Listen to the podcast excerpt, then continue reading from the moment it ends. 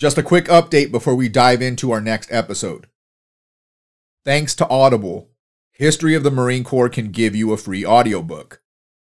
Audible is known for its thousands of selections, and I use it all the time for myself and some of the reference material we use on the show.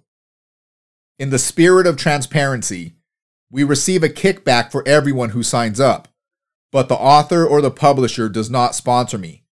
Every recommendation is a book I have personally read or listened to. I'll include my suggestion at the end of the episode, but don't feel obligated to select my recommendation. This offer is available to any of the tens of thousands of audiobooks offered by Audible. And whether you decide to continue your membership, this book is yours to keep forever. Visit audibletrial.com slash marine history for a free audiobook and a free 30-day trial. Now, on to the show. Welcome to episode 110 of History of the Marine Corps Desegregation in the Corps, Part 2. As Montford Point Marines completed their training, they prepared to head to the Pacific and join their fellow brothers in arms during World War II. This episode walks through the organization of the 51st and 52nd Battalions, some milestones along the way, their involvement in the war, and a few heroic stories about those who saw combat against Japanese forces. Thanks for joining. Now let's talk about the history of the Marine Corps.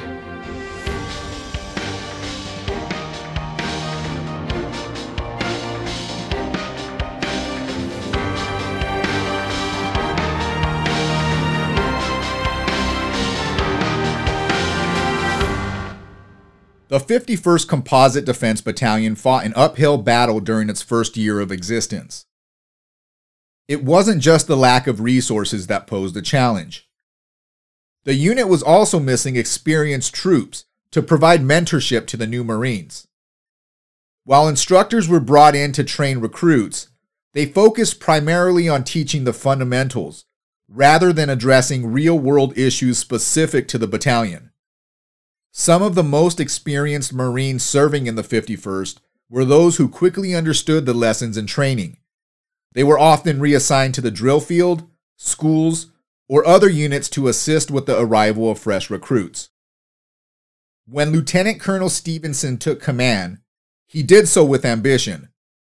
Within two weeks of taking the reins, he advocated transforming the 51st into a regular, heavy defense battalion. He argued that the unit had been designed to, quote, meet the requirements of a situation that no longer exists, unquote.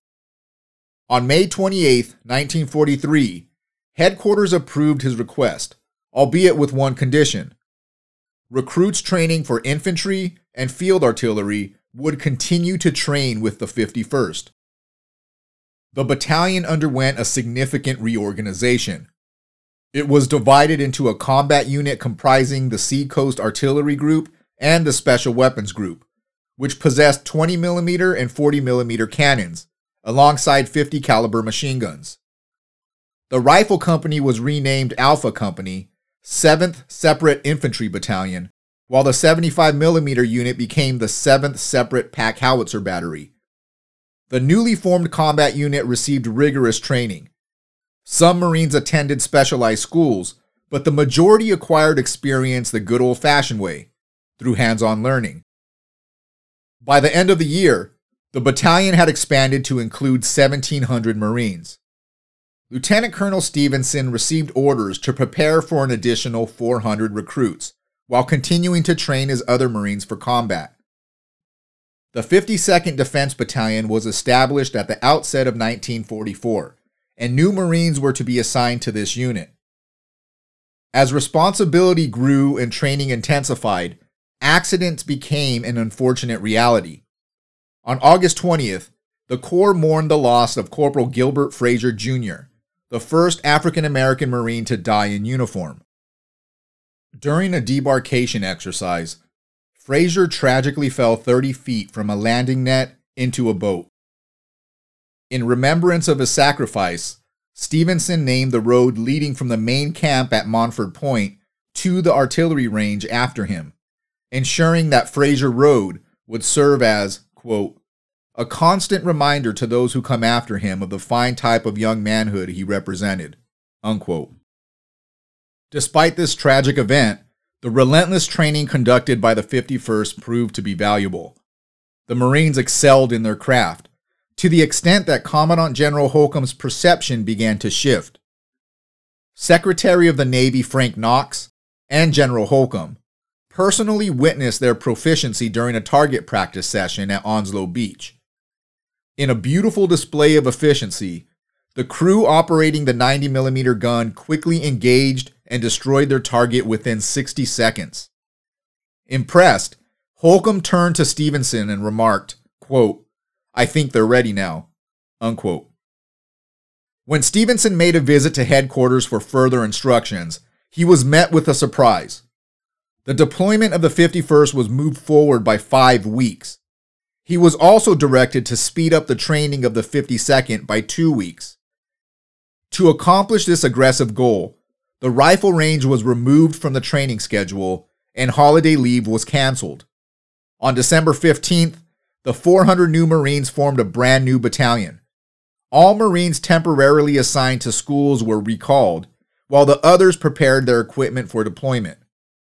The final step in establishing this unit involved transferring all white NCOs and instructors to other units. Gunnery Sergeant Charles W. Simmons assumed the role of Battalion Sergeant Major, replacing a white sergeant who had trained him for the position.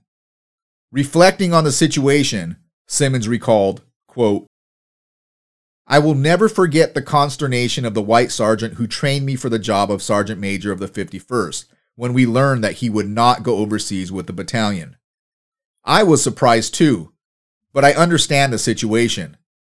I had graduated. Unquote. By the beginning of January, Montford Point Marines faced the relentless task of loading 25 freight cars daily facing heavy rain, snow, and sleet. Finally, on January 20th, they stood packed and ready for departure. In the final days leading up to a deployment to a conflict zone, a haunting feeling begins to settle in. Marines spend months getting ready for the deployment. They participate in intense training, preventive maintenance, they conduct drills and multiple other exercises to prepare for combat. Yet in those last few days, you do very little, which can be more disturbing than preparation. It's a time for reflection, and the harsh reality of the imminent danger sinks in for many. There is an unspoken acknowledgement that not all the Marines who deploy together would return together. Everyone handles this reality differently. A lot of Marines seek solace in excessive amounts of alcohol and painting the town red as a temporary distraction. A study conducted from 2012 to 2014 among shipboard personnel before deployment found that nearly 40% of troops engaged in hazardous alcohol misuse, with 27% participating in binge drinking. This really shouldn't come as a surprise. You can go back thousands of years and trace the use of alcohol before battle. Ancient Greeks, Romans, Vikings, and samurais all had rituals before and sometimes during battle.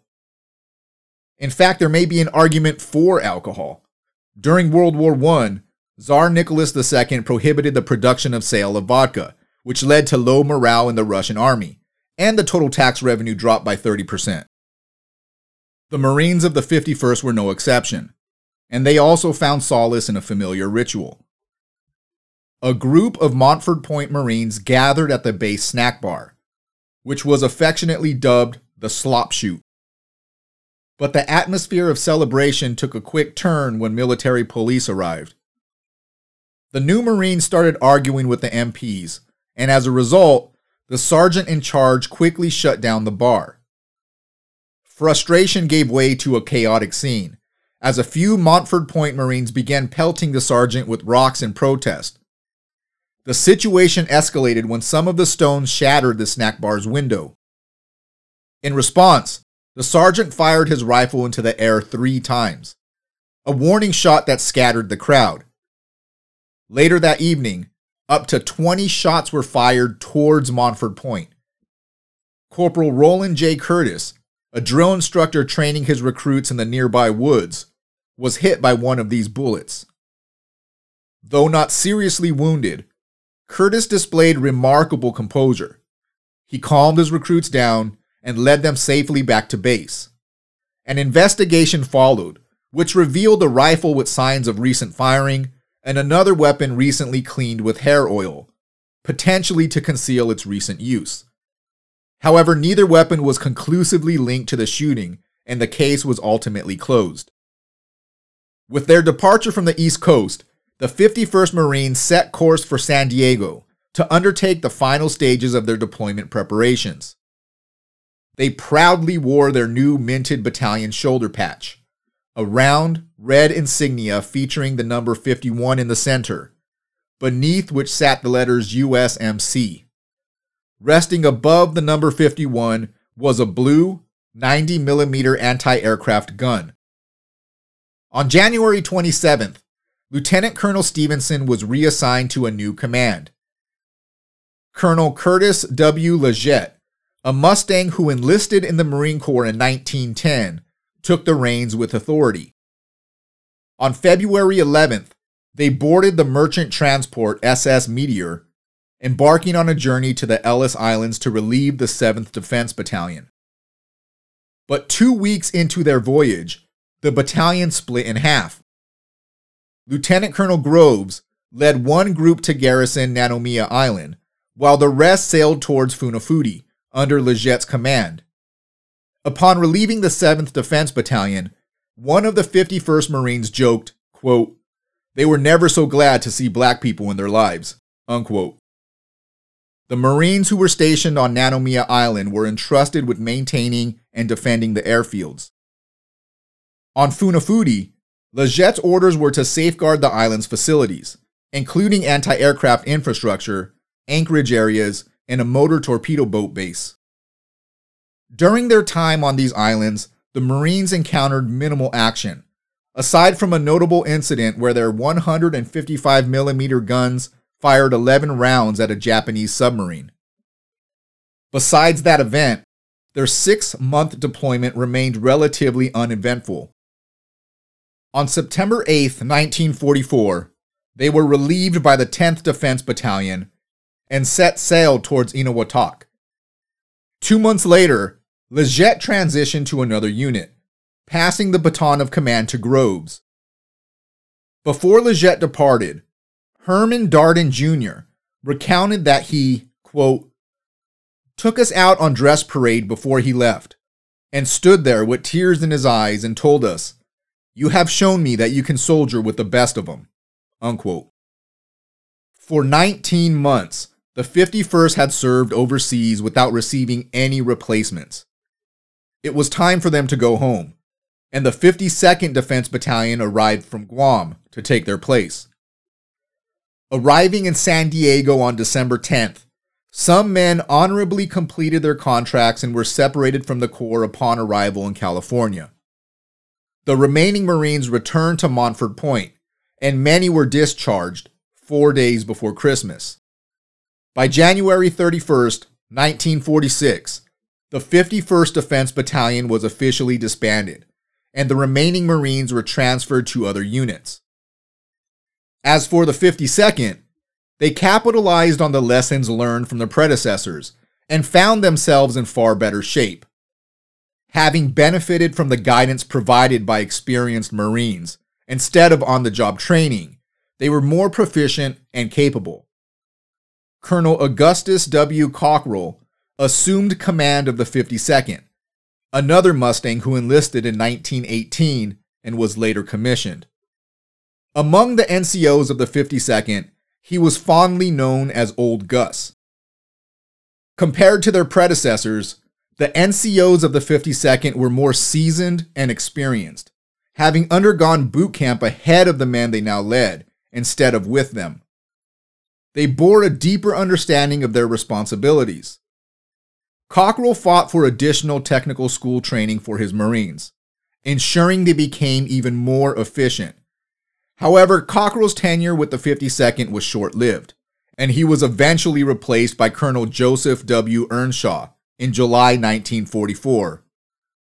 Earnshaw was succeeded by Lieutenant Colonel David Silvey in January, who then assumed the position of executive officer when Lieutenant Colonel Moore assumed command in May.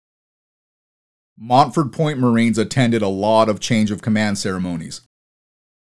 As the war progressed, the 52nd Defense Battalion advanced with other Marine units to the Western Pacific. Excitement filled the air as rumors circulated that they would be deployed to Okinawa alongside MAG 31. The 51st Defense Battalion had paved the way, fostering acceptance among Marines. In a show of unity, staff NCOs from MAG 31 and the 52nd set up an integrated staff club. However, the much anticipated joint move never materialized, and while MAG 31 sailed off to Okinawa in March, the 52nd remained behind. This unexpected turn of events dealt a heavy blow to the Marines' morale.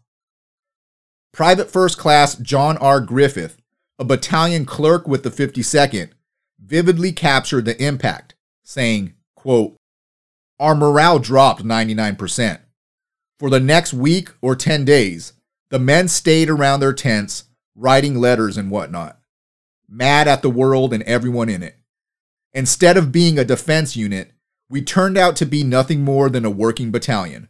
Unquote. The battalion's focus shifted, and by the end of the month, about half of its members were assigned to various working parties on the island, primarily involved in loading and unloading cargo from ships. Sergeant Major Hashmark Johnson, who was known for his assertiveness, was pissed with the situation in the 52nd. Upon his arrival, he took charge and reinvigorated the Marines, reinstating patrols on the island. In a bold move, Johnson led the first patrol, drawing Japanese fire, but their stint on patrol duty was short lived. In August 1945, the 52nd was ordered to stand down and primarily serve on guard duty.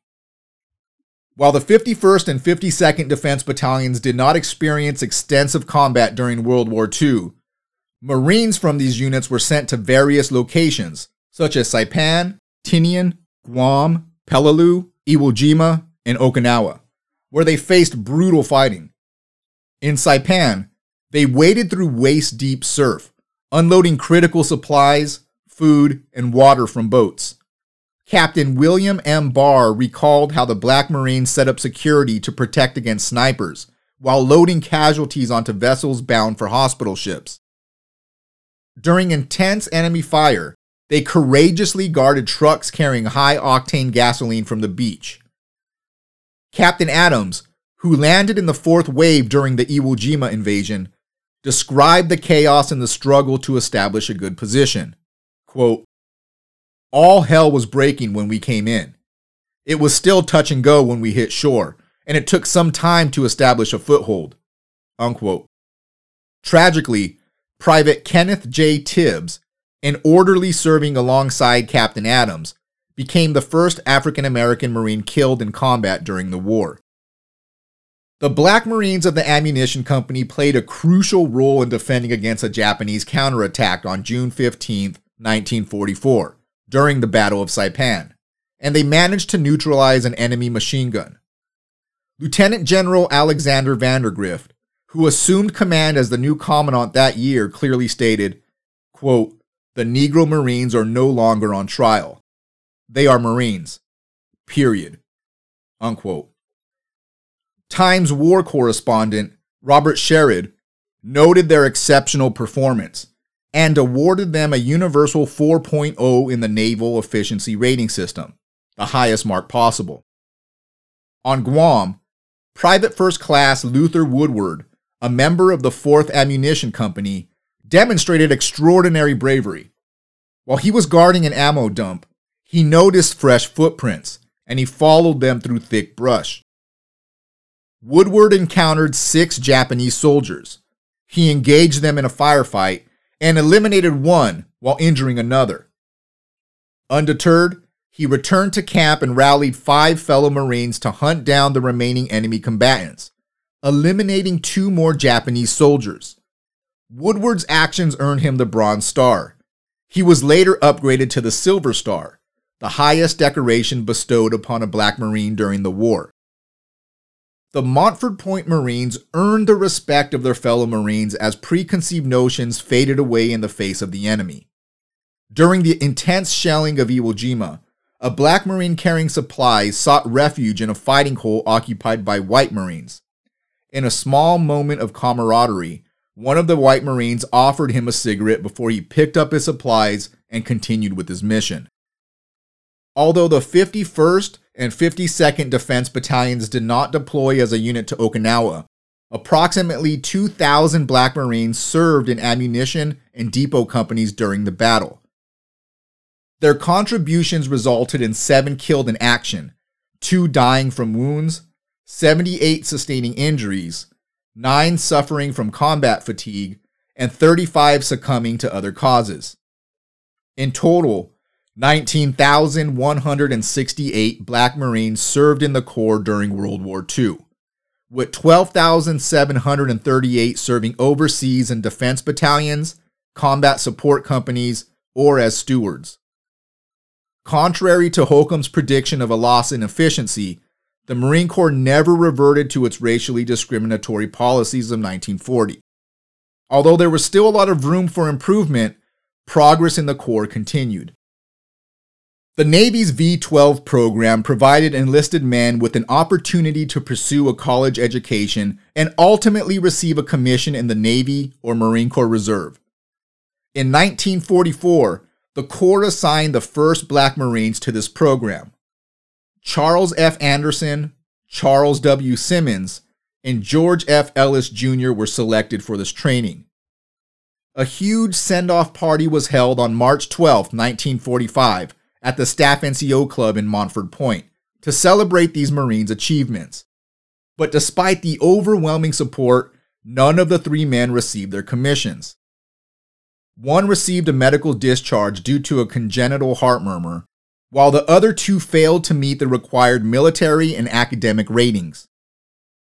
Now, given their exceptional qualifications, rank, and college education, their failure to meet the standards seems unlikely. These were bright men. They had stellar Marine experience. Anderson and Simmons were sergeant majors, and Ellis was a first sergeant. They also attended college and all held prominent jobs when they left the Corps. Ellis was a physician, Anderson a lawyer, and Simmons a professor and an author. Failing the required military and scholastic ratings doesn't seem too likely. Three other black candidates with similar qualifications later faced the same outcome. Sergeant Major Hashmark Johnson said, quote, There were a number of questions asked and quite a bit of consternation. Unquote. It wasn't until November 10th, 1945, that PFC Frederick C. Branch from Hamlet, North Carolina, shattered barriers and became the first black Marine officer to receive a second lieutenant commission. It's fitting that this historic event took place on the Marine Corps birthday. In 1946, Charles Johnson, Judd Davis, and Herbert Brewer followed suit and were commissioned as officers as well. Despite these advancements, Black Marines continued to face discrimination in the Corps during the years immediately following World War II. The number of authorized black personnel was reduced to 1,500, and their roles were significantly limited with 1,150 designated for general duty and the remaining assigned as stewards. But on July 26, 1948, President Truman signed Executive Order 9981, effectively banning discrimination in the armed forces. Although the Marine Corps had made strides towards desegregation, resistance remained prevalent at the highest levels. Commandant General Clifton D. Cates voiced his disagreement and stated that the issues of segregation was a societal problem, not one for the armed forces. Quote, the problem with segregation is not the responsibility of the armed forces, but is a problem of the nation. Changing national policy in this respect through the armed forces is a dangerous path to pursue, inasmuch as it affects the ability of the national military establishment to fulfill its mission.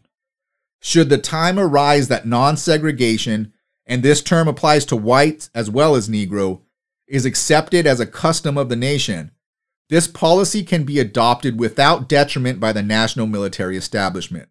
Unquote. Nevertheless, change was underway.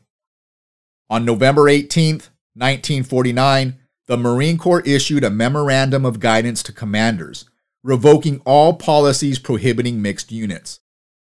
Some historians often consider this memo the official start of integration in the Marine Corps, as it declared that black Marines would be assigned to vacancies based on their military occupational specialties, wherever their services could be effectively utilized. Black Marines were now invited to participate in the Corps' basketball, track, football, and boxing teams. Holcomb's classified letter of instruction forbidding black Marines from leading white Marines was rescinded.